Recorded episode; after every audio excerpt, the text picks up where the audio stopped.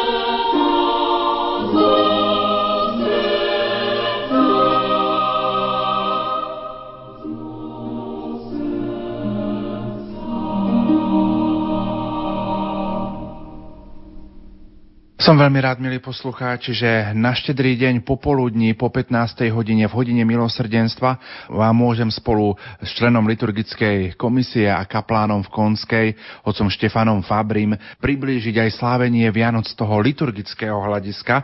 A tak ako sme u neho zvyknutí, verím, že povyťahuje také zaujímavosti, ktoré nám bližšie pomôžu prežiť aj tieto nasledujúce hodiny, ktoré budeme prežívať či už doma, vo svojich rodinách, farnostiach, filiálkach, ale aj prostredníctvom nášho vysielania. Štefan, ťa ti prajem príjemné, požehnané, sviatočné popoludnie štedrého dňa. Ďakujem veľmi pekne za privítanie v Radiu Lumen. Tento, myslím, že jeden z najkrajších dní roku a som rád, že môžeme takto spolu, predtým ako začneme spoločne sláviť Vianoce, tak nejako viacej sa oboznámiť s nimi a vhlbiť vôbec do ich posolstva, do ich zvykov, do ich histórie, aby sme mali aj vedomosť, čo slávime, nielen tú radosť v srdci, ale aj poznanie, lebo to je veľmi dôležité. Tak ako na úvod môžeme charakterizovať Vianoce, Vianočné sviatky? Ja by som začal tým, že vysvetlím najprv, čo znamená to slovo Vianoce, lebo neviem, či to všetci poznáme. Vieme, že pochádza zo staronemeckého slova Winnachten alebo Weihnachten, tak sa to hovorí dnes. Obe tieto slova z Nemčiny znamenajú, dajú sa preložiť posvetná noc.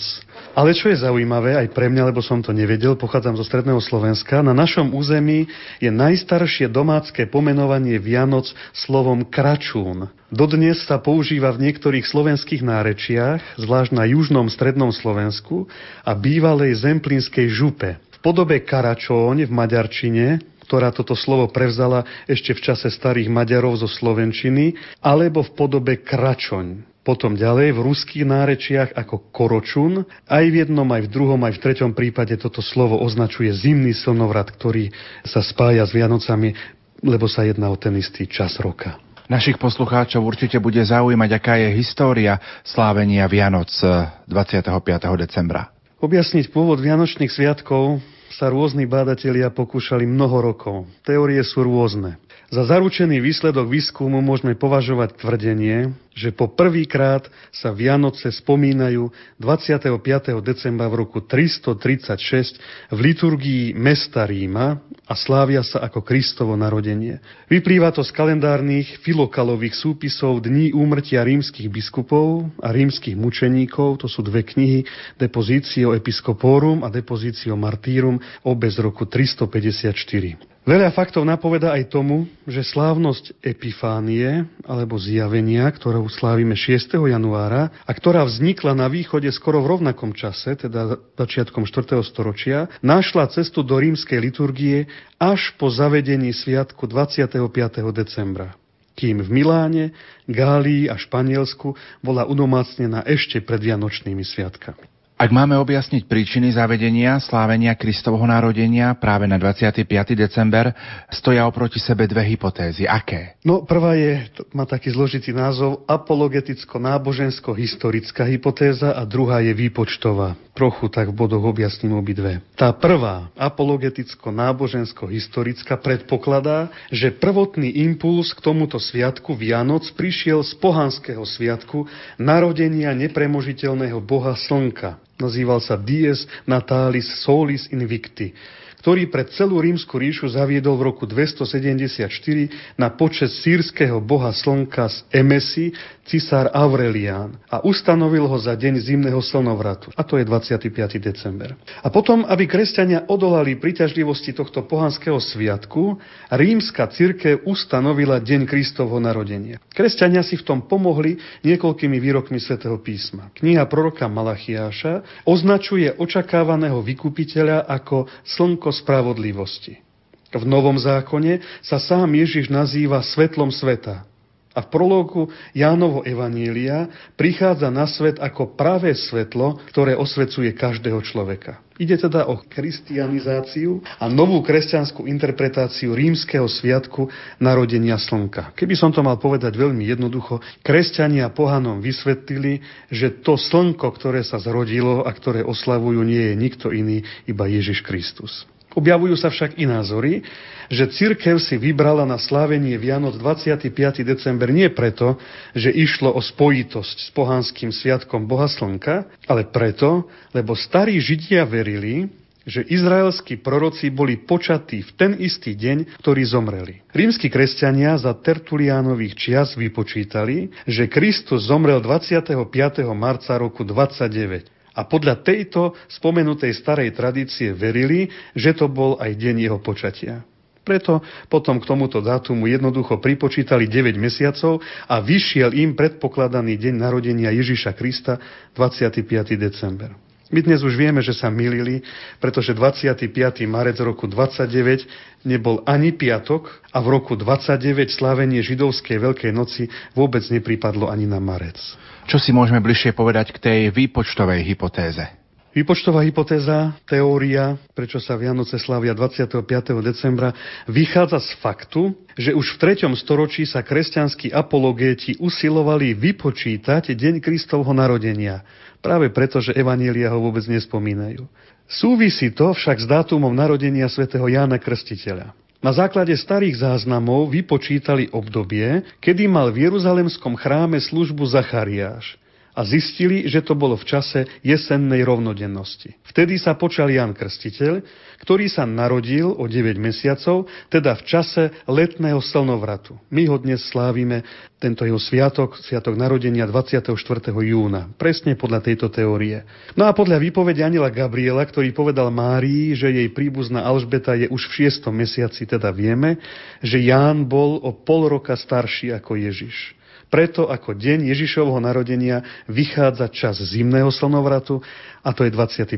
december. V tejto teórii hypotéze je veľmi pekne viditeľná i symbolika. Ján povedal o Ježišovi, on musí rásť a mňa musí ubúdať. A naozaj je to viditeľné tým, že kým od času Jánovho narodenia sa deň skracuje, od času Ježišovho narodenia sa predlžuje. Teda svetla pribúda. Ježiš rastie, Ján ubúda. Ako by sme mohli charakterizovať liturgiu samotných Vianočných sviatkov?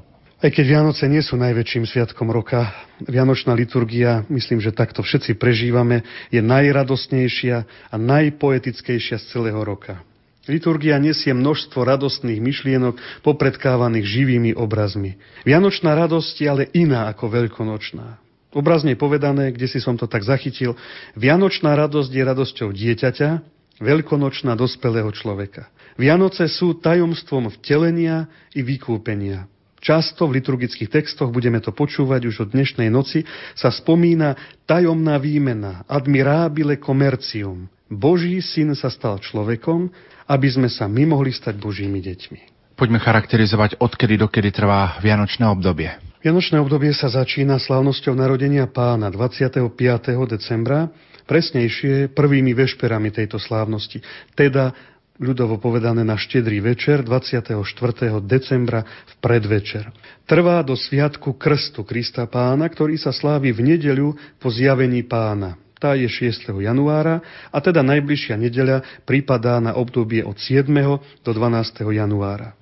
Do Vianočného obdobia patrí Vianočná oktáva so sviatkami svätého Štefana, svätého Jána, svätých Neviniatok, svätej rodiny a ukončená je slávnosťou Bohorodičky Panny Márie. Ďalej do Vianočného obdobia patrí slávnosť zjavenia pána a sviatok Krstu Krista pána. Na záver spomeniem, že pred liturgickou reformou druhým vatikánskym koncilom trvalo Vianočné obdobie až do 2. februára, možno starší si to pamätajú, do sviatku hromníc obetovania pána. Zajtrajší deň, 25. december, slávime ako slávnosť narodenia pána.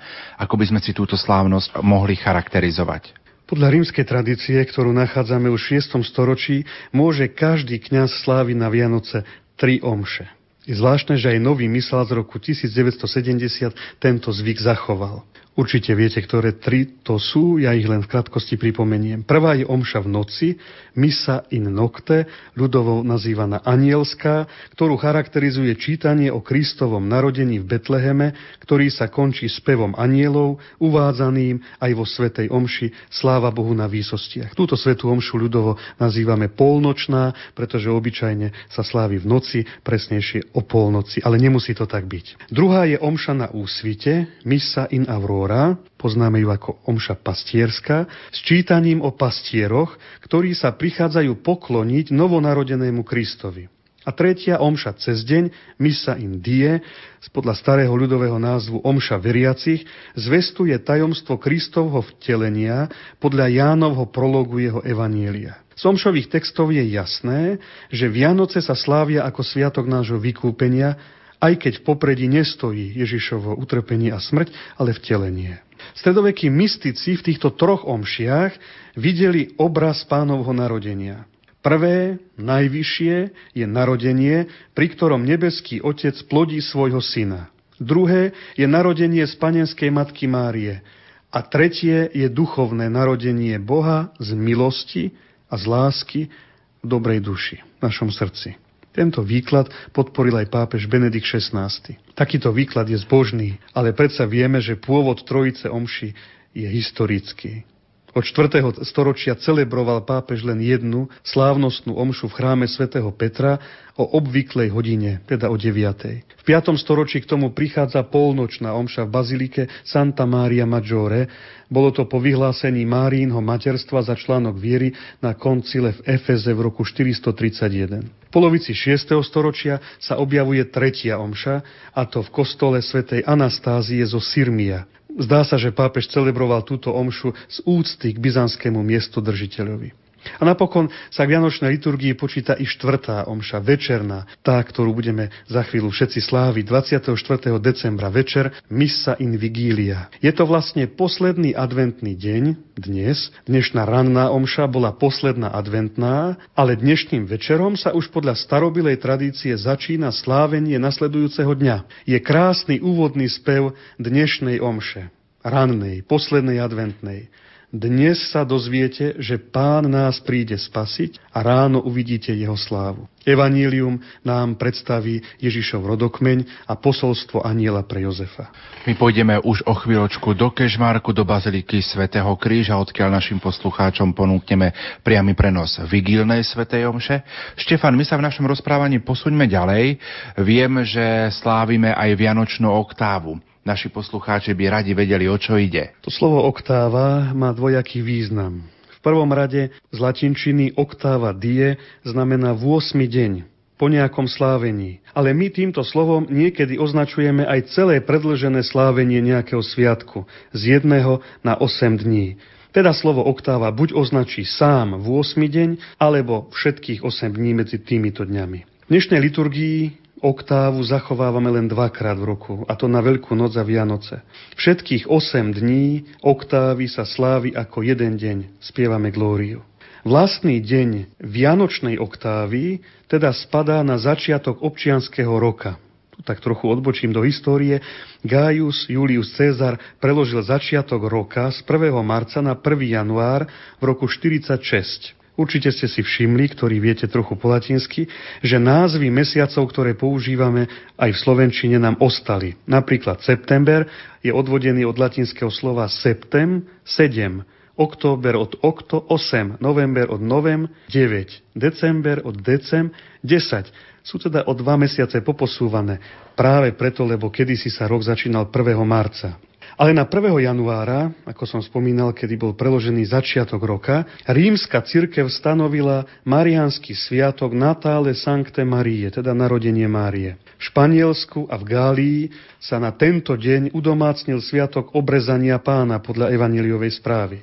A od 14. storočia sa takto slávil tento deň aj v Ríme, až do reformy kalendára v roku 1960, kedy sa stanovilo, že v 1. január sa bude sláviť slávnosť Bohorodičky Panny Márie. Pripomeniem, že tento deň je zároveň svetovým dňom mieru, podľa toho, ako si to prijal pápež Pavol VI. V niektorých krajinách je spojený aj s menom pána Ježiša. U nás ho slávime 3. januára ako ľubovoľnú spomienku. Slavenie nového občianského roka, teda liturgia tento deň veľmi neprijala. Iba dodatočne boli prozby za požehnanie roka vložené do spoločných modlitieb veriacich a v niektorých národoch sa zmienky o novom roku vložili aspoň do zátvoriek úvodnej modlitby dňa a modlitby nad obetnými darmi. Po slavnosti narodenia pána slávime určite aj viacero sviatkov. Môžeme si postupne predstaviť, aké? Áno, presne ako hovoríš, už najstaršie liturgické kalendáre obsahujú v bezprostrednej nadväznosti na Vianoce niekoľko sviatkov. Mne sa vždy páči stredoveké pomenovanie týchto dní, totiž stredoveký človek videl v nich akúsi čestnú družinu jezuliatka a nazvali ich Comites Christi, teda Kristovi sprievodcovia. V rímskej liturgii je to svätý Štefan 26. decembra, svätý Ján Evangelista 27. decembra a sväté Neviniatka 28. decembra. Práve v týchto troch dňoch, alebo v troch svetcoch, boli videné aj tri možné formy mučeníctva. Dobrovoľné a naplnené, to je svätý Štefan, dobrovoľné, ale nenaplnené, svätý Ján a naplnené, hoci nedobrovoľné, to sú neviniatka. V stredoveku v týchto dňoch videli aj tri najvyššie ideály prvých kresťanov. Mučeníctvo, panenstvo a mučeníctvo spojené s panenstvom. 26. decembra slávime Sviatok svätého Štefana. Čo si bližšie k tomuto sviatku môžeme povedať? Sviatok svätého Štefana siaha na východe až do 4. storočia. Je starší ako samotné Vianoce. Na západe je známy od 5. storočia. Kult svätého Štefana, teda jeho úcta, zaznamenal značný rozmach potom, ako kňaz Lucián v roku 415 našiel v Jeruzaleme Štefanové relikvie. Ich čiastky sa potom rozšírili po mnohých krajinách. Na mnohých miestach boli postavené kostoly zasvetené svetému Štefanovi, ba v stredovekom Ríme ich bolo vraj až 35. 27. decembra máme sviatok svätého Jána Evangelistu. Čo bližšie k tomuto sviatku vieme našim poslucháčom prezradiť? Jeho pôvod je takisto ako Sviatok Sv. Štefana na východe v 4. storočí. Na základe Ireneja z Lyonu sa vytvoril tradičný názor, že svätý Ján pôsobil v Efeze, potom bol vyhostený na ostrov Patmos, kde napísal Apokalypsu, poslednú knihu svätého písma, a potom sa vrátil späť do Efezu, kde napísal svoje evanílium a zomrel vo vysokom veku. Ja len pripomeniem, mám rád tú tradíciu. K jeho úcte prispela i legenda, že v Efeze vypil otrávené víno a nič sa mu nestalo. Preto sa v tento deň už od raného stredoveku až podnes tradične požehnáva a podáva tzv. svetojánske víno. Pričom podľa stredovekej tradície sa pri jeho podávaní hovorí Bíbe a morem sancti Ioannis, teda napísa lásky svätého Jána. 28. december je Sviatok svetých neviniatok. Poďme ho bližšie trošku charakterizovať. Určite vieme, že to boli chlapci, ktorých dal zavraždiť Herodes. Podľa odhadov a výpočtov zdá sa, že ich bolo okolo 20, tak som to zachytil v posledných informáciách alebo štúdiách. Tento sviatok sa vyvinul na západe, a prvýkrát sa zmienuje v kalendári severoafrického mesta Kartága v roku 505. Dátum tohto sviatku je určite ovplyvnený súvisom s Vianociami. A v príbehu Vianočnej oktávy máme ešte jeden sviatok. Je to sviatok Svetej rodiny, ten sa slávi buď e, v nedelu, keď je táto oktáva, alebo 30. decembra. Tak poďme si aj o sviatku Svetej rodiny trošku porozprávať. Na rozdiel od všetkých sviatkov, ktoré som doteraz spomínal, Sviatok Svetej rodiny je jeden z najmladších sviatkov liturgického kalendára. Kult Svetej rodiny sa objavuje až v 17. storočí, spája sa s menom biskupa svätého Františka Saleského ale vychádzal aj z Kanady vďaka veľkým šíriteľom úcty k svetej rodine. Medzi nich patril aj kebecký biskup François de Laval, prvý biskup na území Kanady, ale aj celej Severnej Ameriky. No najväčší rozkvet dosiahol v 19. storočí aj za podpory pápeža Leva 13. 6. januára, už sme to spomínali, slávime slávnosť zjavenia pána alebo ľudovo nazývaných troch kráľov. Tak poďme si aj o tejto slávnosti trošku porozprávať. Zjavenie pána, nazýva sa aj Epifánia alebo Teofaneja, je pôvodným sviatkom Kristovho narodenia na východe. Týmto slovom Epifánia sa v antike rozumelo buď viditeľné zjavenie božstva, alebo aj slávnostný príchod panovníka do miest jeho ríše.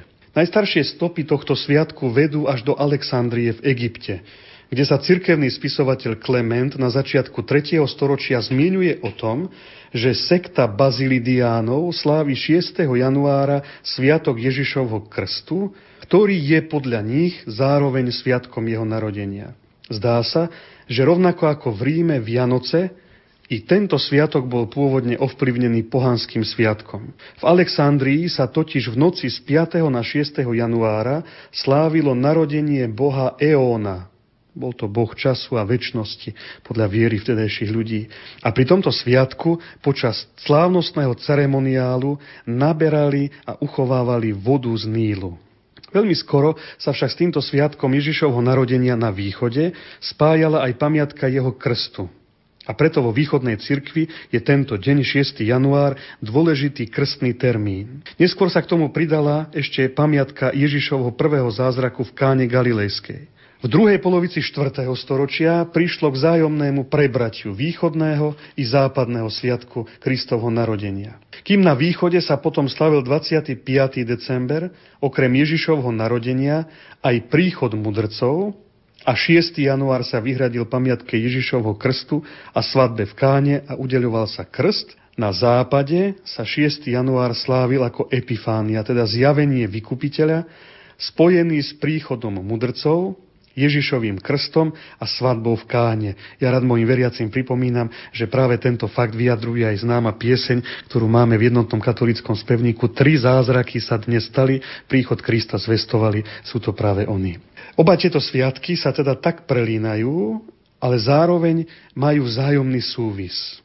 Ten veľmi pekne vysvetlil známy rakúsky liturgista Jozef Andreas Jungmann, keď povedal, tajomstvo vtelenia zostáva v oboch prípadoch vlastnou témou. Na Vianoce sa však viac zdôrazňuje blahosklonnosť a dobrovoľné poníženie Božieho syna, ktorý sa stal chudobným dieťaťom.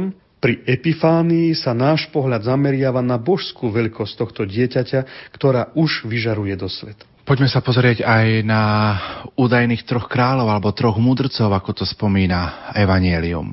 Myslím si, že aj v našej krajine, aj medzi nami, aj v mnohých našich kalendároch je tento deň 6. januára silno spojený s pomenovaním Traja králi.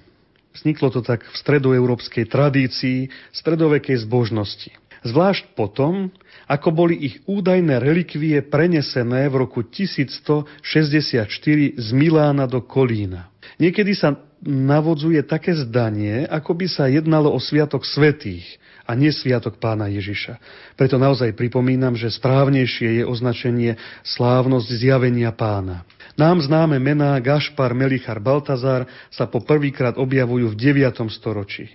A určite vieme, že od konca stredoveku je známe aj požehnanie príbytkov s použitím vody a kadidla požehnanými v tento deň. Nad vchodové dvere sa napíše letopočet a písmená CMB čo sa populárne vysvetľuje ako iniciály troch mien mudrcov, iní sa prikláňajú k názoru, že ide o starobilý nápis Christus mansionem benedicat, Kristus nech žehná tento dom. V nedelu po slávnosti zjavenia pána slávime aj Sviatok Krstu pána. Spomínal som, že téma Ježišovo krstu je spojená so Sviatkom zjavenia pána tento deň zjavenia pána ju nachádzame v liturgii hodín o čosi viac ako v omšových textoch. Predsa však aj samostatný sviatok pánovho krstu má svoje miesto a kedysi to bolo na oktávu zjavenia pána, teda na 8. deň po 6. januári. Po reforme kalendára druhým vatikánskym koncilom bol preložený na nedeľu po zjavení pána a je to vlastne posledný deň Vianočného obdobia. S Vianočným obdobím dodám na záver teologicky súvisí aj adventné obdobie ako príprava na Vianoce, ale aj ďalšie dva sviatky, ktoré sa slávia počas roka. Je to obetovanie pána Hromnice 2. februára a zvestovanie pána 25. marec. Počas Vianočného obdobia si možno viac naši poslucháči všimnú aj pokľaknutie. Prečo? Vo všeobecných smerniciach rímskeho mysala je uvedené, že úklon znamená úctu a česť, ktorá sa vzdáva osobám alebo ich znakom a pokľaknutie znamená adoráciu. Sú aj niektoré výnimky, vysvetlím. Úklon sa robí počas Svetej Omše niekoľkokrát. Kňaz sa ukloní pri oltári, pri modlitbe Všemohúci Bože očist mi srdce i pery a príjmi nás Bože duchu pokorných, v rímskom kánone aj pri slovách pokorne ťa prosíme. Takisto sa diakon ukloní vtedy, keď prosí o požehnanie pred čítaním Evanielia. Okrem toho sa kňaz trocha skloní, keď pri premenení vyslovuje pánové slova. A rovnako je zdôraznené, že úklon sa má zachovať aj pri vyznaní viery, pri slovách mocou Ducha Svetého vzal si telo a narodil sa z Márie Panny. Ale na Vianoce a zvestovanie pána, ako by toto gesto bolo posilnené a preto sa pri vyznaní viery neukláňame, ale pokľakneme. Podľa tradície na dve kolena, ak sa spieva, na jedno, ak sa kredo len recituje. Je to teda hlboký a pokorný pozdrav vteleného slova. Ak naši poslucháči sledovali priamy prenos z Vatikánu, svätých omší so svätým Otcom, tak mali možnosť vidieť, ako spevák na začiatku liturgie spieva spev, ktorý formálne vyhlasuje Kristovo narodenie, ale v našich krajoch je málo známy. Vieme si o tomto speve niečo bližšie povedať? Áno, máš pravdu, tento spev sa volá Kalenda. Nachádza sa v knihe, ktorá sa volá Rímske martyrológium. Je to spev alebo text, ktorý je inšpirovaný Svetým písmom a formálne vyhlasuje Kristovo narodenie.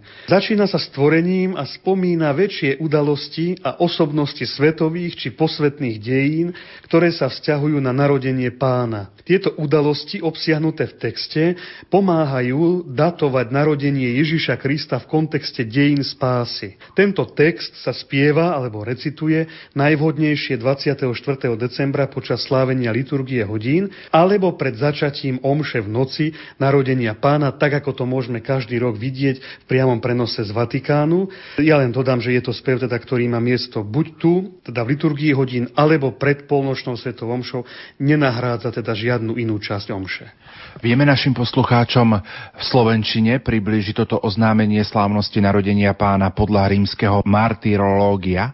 Tento text z latinčiny do slovenčiny bol preložený takto. 25. decembra po uplynutí nespočetných vekov od stvorenia sveta, keď na počiatku stvoril Boh nebo i zem a človeka utvoril na svoj obraz, po premnohých stáročiach keď po potope sveta najvyšší položil oblúk v oblakoch ako znamenie zmluvy a pokoja, 21 storočí potom, ako Abraham, náš otec vo viere, odišiel z chaldejského Uru, po uplynutí 13 storočí, ako Izrael pod vedením Mojžiša vyšiel z Egypta, po asi tisícich rokoch od pomazania Dávida za kráľa, v 65. týždni podľa proroctva Daniela v 194. roku olympijských hier, v 752. roku od založenia mesta Ríma, v 42. roku vlády cisára Oktaviana Augusta, keď bol pokoj po celom zemskom okruhu, Ježiš Kristus, väčší Boh a syn väčšného Otca, chcel svojim láskyplným príchodom posvetiť svet – počatý z Ducha Svetého po deviatich mesiacoch od počatia, narodil sa z Márie Panny v judejskom Betleheme a stal sa človekom. Dnes je narodenie nášho pána Ježiša Krista podľa tela. Poďme našim poslucháčom ešte priblížiť symboly Vianoc. Myslím, že najznámejší vianočný symbol je vianočný stromček podľa tradície, chcem to trochu zdôrazniť, zdobí sa na štedrý deň. My niekedy môžeme vianočné stromčeky vidieť už po celý advent. Tradícia hovorí, alebo teda vznikla tak, že tento stromček sa zdobil na štedrý deň, teda deň pred Vianocami. Od 20. storočia sa pod neho dávajú aj vianočné darčeky. V niektorých krajinách sa zvykol zavesiť nad štedrovečerný stôl malý stromček, ktorý vysel špičkou dolu. V mestách mal vianočný stromček estetickú funkciu, v rolníckej kultúre v zmysle celkového charakteru štedrovečernej obradovosti, prosperitnú a obrannú funkciu. Tradícia ozdobovania stromčekov pochádza z nemeckých miest. Stromček sa najprv nezdobil sviečkami. Jedna z prvých správ o ozdobenom a osvetlenom vianočnom stromčeku v miestnosti nachádzame v Brémskej kronike z roku 1570. Zdobenie vianočných stromčekov spočiatku príjmali viac protestanti ako katolíci. Katolícka cirkev považovala tento zvyk za pohanský, pretože germánske kmene kedysi pri zimnom slnovrate týmto spôsobom uctievali boha Votana. Podobne aj Kelti ozdobenými stromčekami alebo vetvami uctievali boha slnka a jeho väčší život. Encyklopédia ľudovej kultúry Slovenska uvádza, že na Slovensko začali vianočné stromčeky prenikať do miest koncom 18. storočia, najmä z Nemecka a Rakúska, do rolníckej kultúry od konca 19. do 30. rokov 20. storočia na severovýchodné Slovensko ešte neskôr. V kostoloch je aj Betlehem alebo jasličky. Betlehem ktorý sa stavia v našich kostoloch a potom neskôr sa začal aj v domácnostiach, je starší ako Vianočný stromček. Je to teda zvyk, ktorý predstavuje zobrazenie svetej rodiny a siaha, ako to vieme, až k svetému Františkovi z Asízy, ktorý po prvýkrát živý Betlehem zostrojil alebo predstavil v roku 1223 v jaskyni v Gréču v Taliansku. Vieme našim poslucháčom priblížiť ešte ďalšie symboly Vianoc? Tak na záver spomeniem symboly, ktoré už naozaj nemajú s liturgiou nič spoločné, tepe to len spomeniem, lebo nie som na ne odborník, ale napríklad v mnohých domácnostiach nachádzame príštec najkrajší, eufóbia pulcherima, Možno ste prekvapení, čo to je. Je to vianočná rúža, kvet, ktorý poznáme. Pochádza zo Strednej Ameriky a v prírode kvitne po celý rok. Tieto rastliny sú nazývané aj rastliny krátkých dní, pretože kvitnú iba vtedy, ak nie sú vystavené svetlu viac ako 12 hodín. Ďalej spomeniem koledy, pôvodne piesne, ktoré deti spievali počas Vianočných sviatkov pri návšteve jednotlivých domov a ktorými si koledovali o výslužku Neskôr toto slovo označuje aj piesne s vianočnou tematikou, pôvodne s náboženským obsahom, dnes už aj bez neho. Tie tradičné koledy, ktoré poznáme, majú silnú melódiu, často založenú na stredovekých zborových vzoroch a jednotlivé slohy v nich sú striedané s refrénom. No a ďalšie symboly, ktoré len tak spomeniem, je napríklad známa štedrá večera so svojimi ľudovými zvykmi, oplátky, sviece, rôzne vianočné ozdoby a podobne.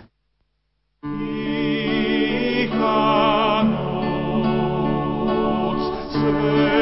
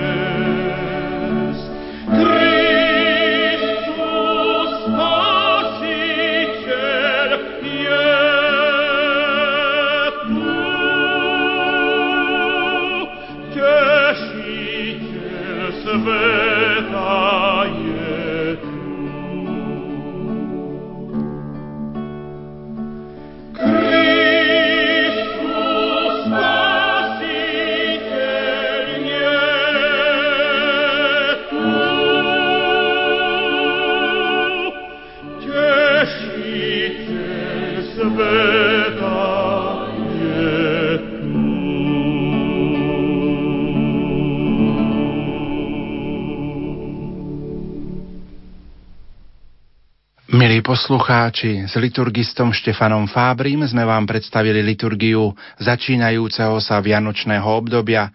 Aj naďalej požehnané chvíle štedrého dňa vám zo štúdia Rádia Lumen prajú majster zvuku Peter Ondrejka, hudobná redaktorka Diana Rauchová a moderátor Pavol Jurčaga.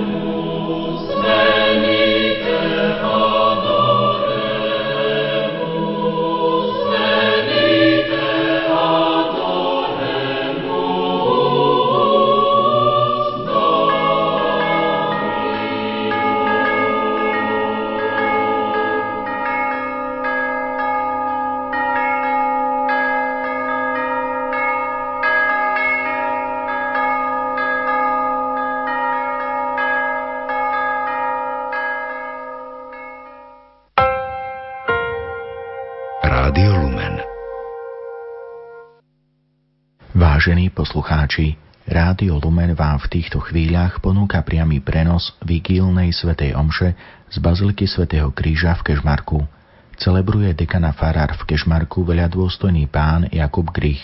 Účinkuje zbor Baziliky svätého Kríža pod vedením Petra Pavlička. Pri svätej omši sa budú spievať piesne z jednotného katolického spevníka. Čísla piesní 90, 39, 66, 52 a 88. Na organe hrá Peter Pavličko,